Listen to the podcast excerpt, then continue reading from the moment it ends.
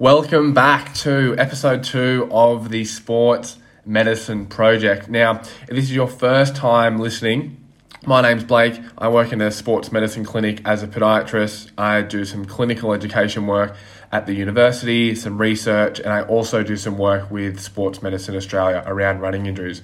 Now, my co host, who won't be on this episode today, her name is Kelly. She's also my partner. She's a private practice physio working with more athletes and I guess the active person. And she also does a little bit of work with the University of Newcastle. So I wanted to jump on today to talk about a case study that I had this week of a para tendon. Now, uh, like I said, Kelly won't be joining me today. We actually broke up after the last episode. That's how much of a heated debate we got into.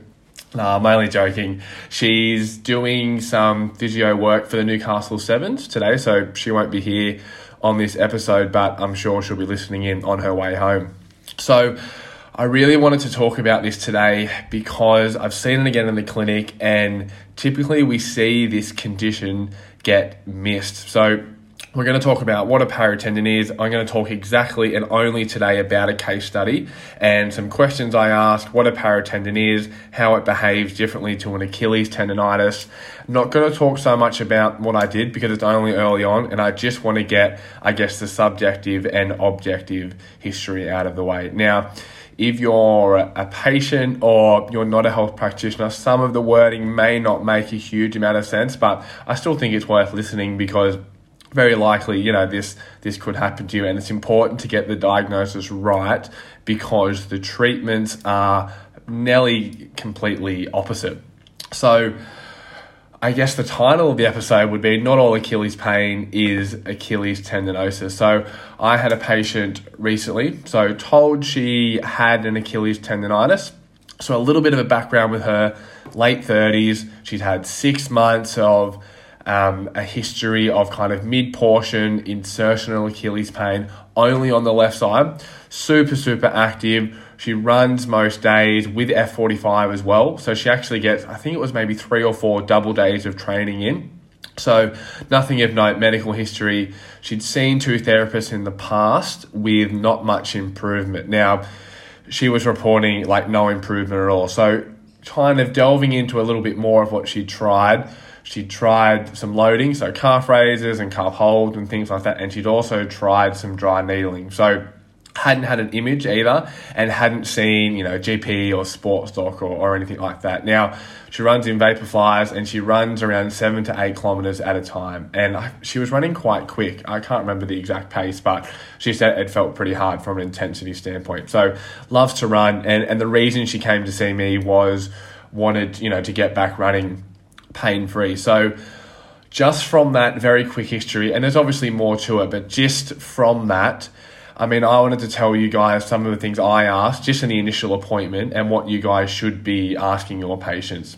So, we'll talk about a few, I guess, a couple of flags that went off in my mind just from that history. So, one of the questions I asked her, which again, if you're any help, uh, musculoskeletal practitioner, I think you should be asking these questions. So I asked her, do you track your calories? So I'm not going to be giving her any nutritional advice or delving too much into a diet, but it's important to understand that from the sense of if there's something going on, which there was, I would, and I did refer to a, to a dietitian. So all I asked was, do you track your calories? She said, "Oh, I kind of do. I eat around twelve hundred a day, and I intermittently fast. So I don't eat from so eating from twelve p.m. to six p.m. and then the other other time she's fasting. So eighteen hours of not eating, and she's training twice a day. So." Straight away, that's a bit of a flag in my mind. I also asked if she had a regular menstrual cycle. Again, we know the average age in the United States is around 51 when, when you do lose that, but that's still important to center there's a hormonal imbalance in combination with something going on with her diet and her fueling. That's not for me to look after, but it's a referral to someone who, who needs to look after that. So, also asked when was the last time she had a full workup with a GP, like some blood work or any imaging or, or anything like that. Again, just trying to get an overall picture. Asked about previous injuries because that's important as well, from the sense of if she'd reported, like, oh, my knee gets sore, my Achilles gets sore, my hip gets sore, my joints always get sore. you know, we might be possibly thinking something like rheumatological, like a joint condition, or something more that, that someone else needs to look after, and it's not just your straightforward um, Achilles tendonitis.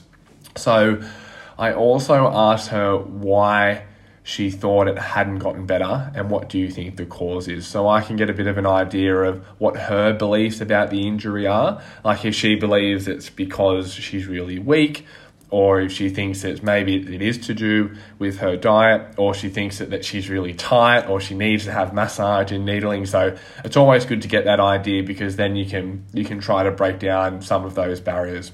So just from that, some of the flags that were going off in my mind straight away, not much improvement. So we know this from the research that we get a natural history of a condition anyway. So an example is acute lower back pain settles in 12 weeks without treatment, and we know heel pain settles in 12 months regardless of treatment. So, having six months plus of no real change in pain, either something's been missed, the diagnosis is wrong, or we should have seen some improvement, again, generally speaking.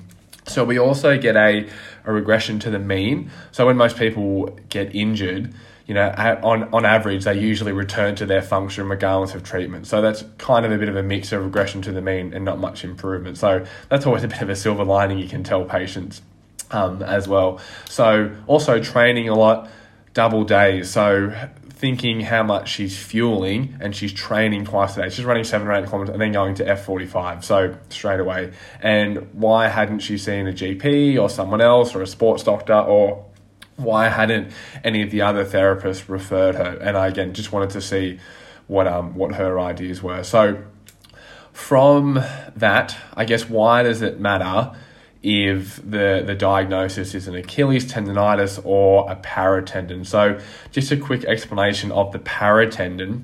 So we think of the Achilles tendon it basically very, very simply joins the calf muscle to the rear foot bone or the calcaneus. Now, surrounding that tendon, we have the paratendon. Now, correct me if I'm wrong, and please reach out if this is wrong. I'm pretty sure you can call it a, paratendon, a paratendon or a peritendon. I'm pretty sure the words are interchangeable, but for this podcast, we're going to call it a paratendon.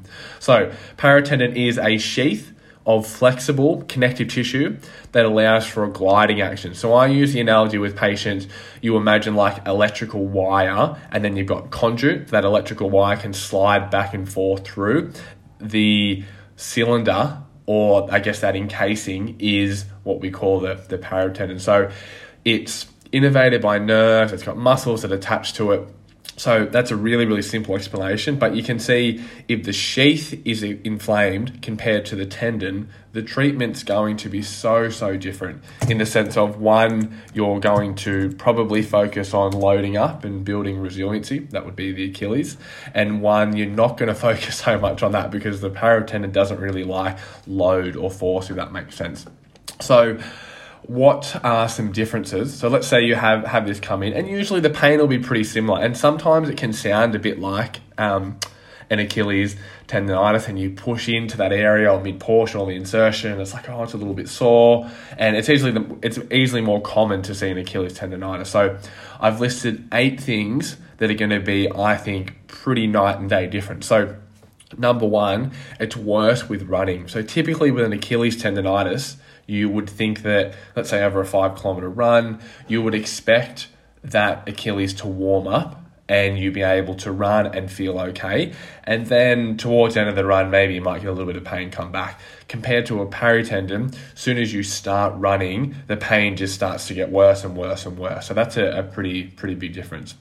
Now, usually with a paratendon as well, you may not have pain with hopping compared to an Achilles tendonitis. You usually do get that pain through that plyometric load.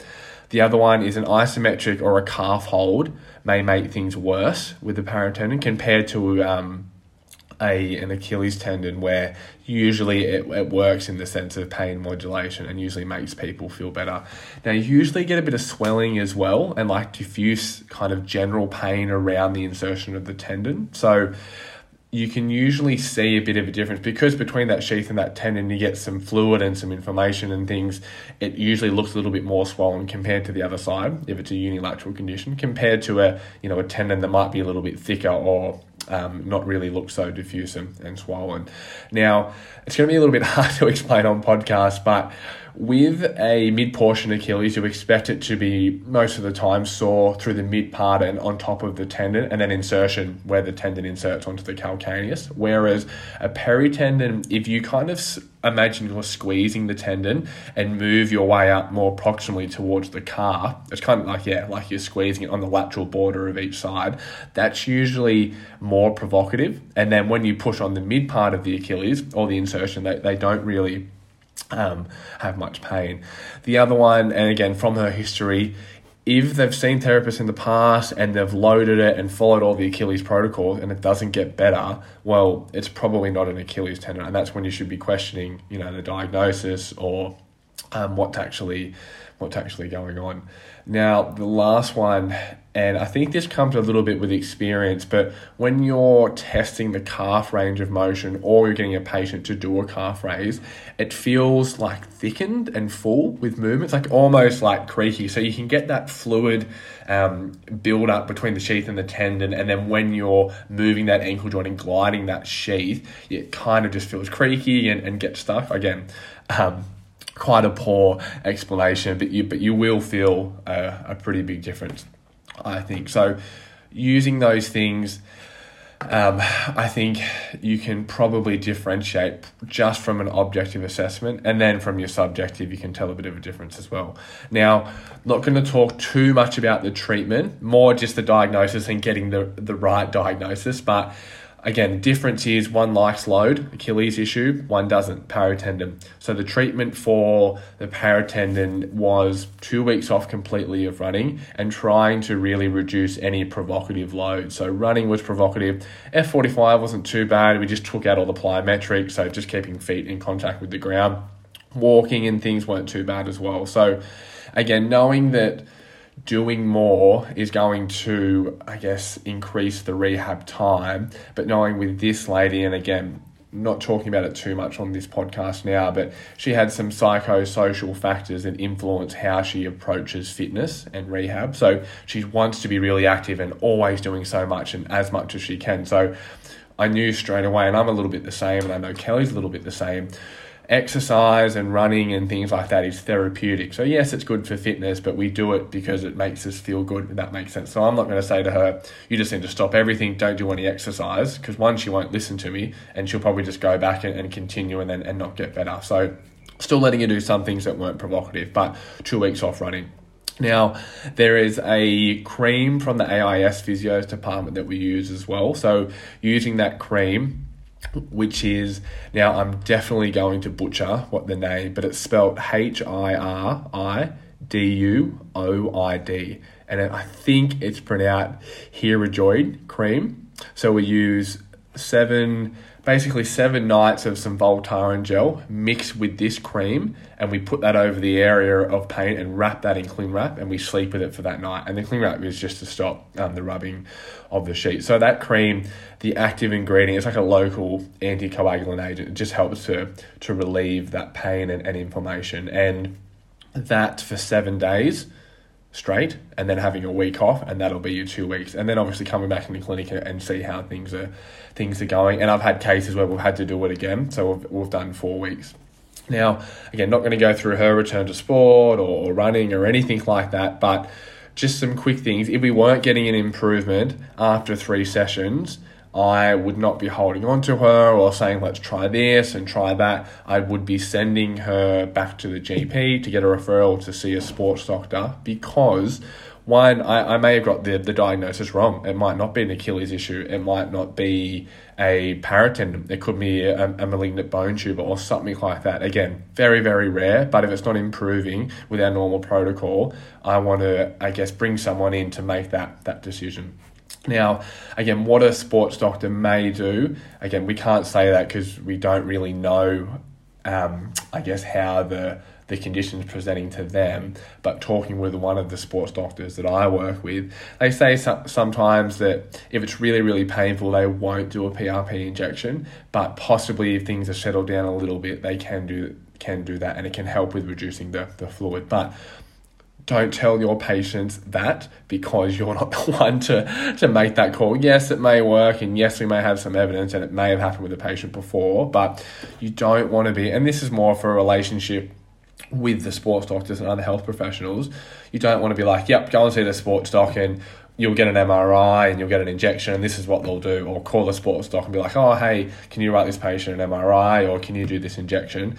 It's not up to you. You, send it to them for their opinion. And if they say, no, what you're doing is great, you can head back, you know, to the podiatrist or the physio, that's great. But if they think it needs further diagnostic or, or further treatment, um, they make that call. So I hope that all makes sense. Please reach out. We had some people last time reach out on the Instagram and email. I even had some some friends call me and some other therapists that I work with call me, and we had some great great conversations. So a quick caveat to that. Achilles, paratendon, the diagnosis needs to be right because the treatment is different. And just listening back to some of those things that you can um, you can tell night and day difference because they behave differently. So use that criteria and always think of some flags going off in your mind if someone's coming to see you without uh, much improvement. So again, with this patient, I also referred her to a dietitian and said it might be worth talking to your to your GP. Um, you know, about some possible more screening. And I just put that in my letter. Again, saying it wasn't urgent, but the dietitian part was was pretty important. So, thanks for listening. Tune into our next episode, which is going to be out in the next couple of days, and it's on running strike pattern. So, your foot strike pattern, which again, super interesting um, topic. And yeah, I'll catch you guys later. Have a lovely weekend.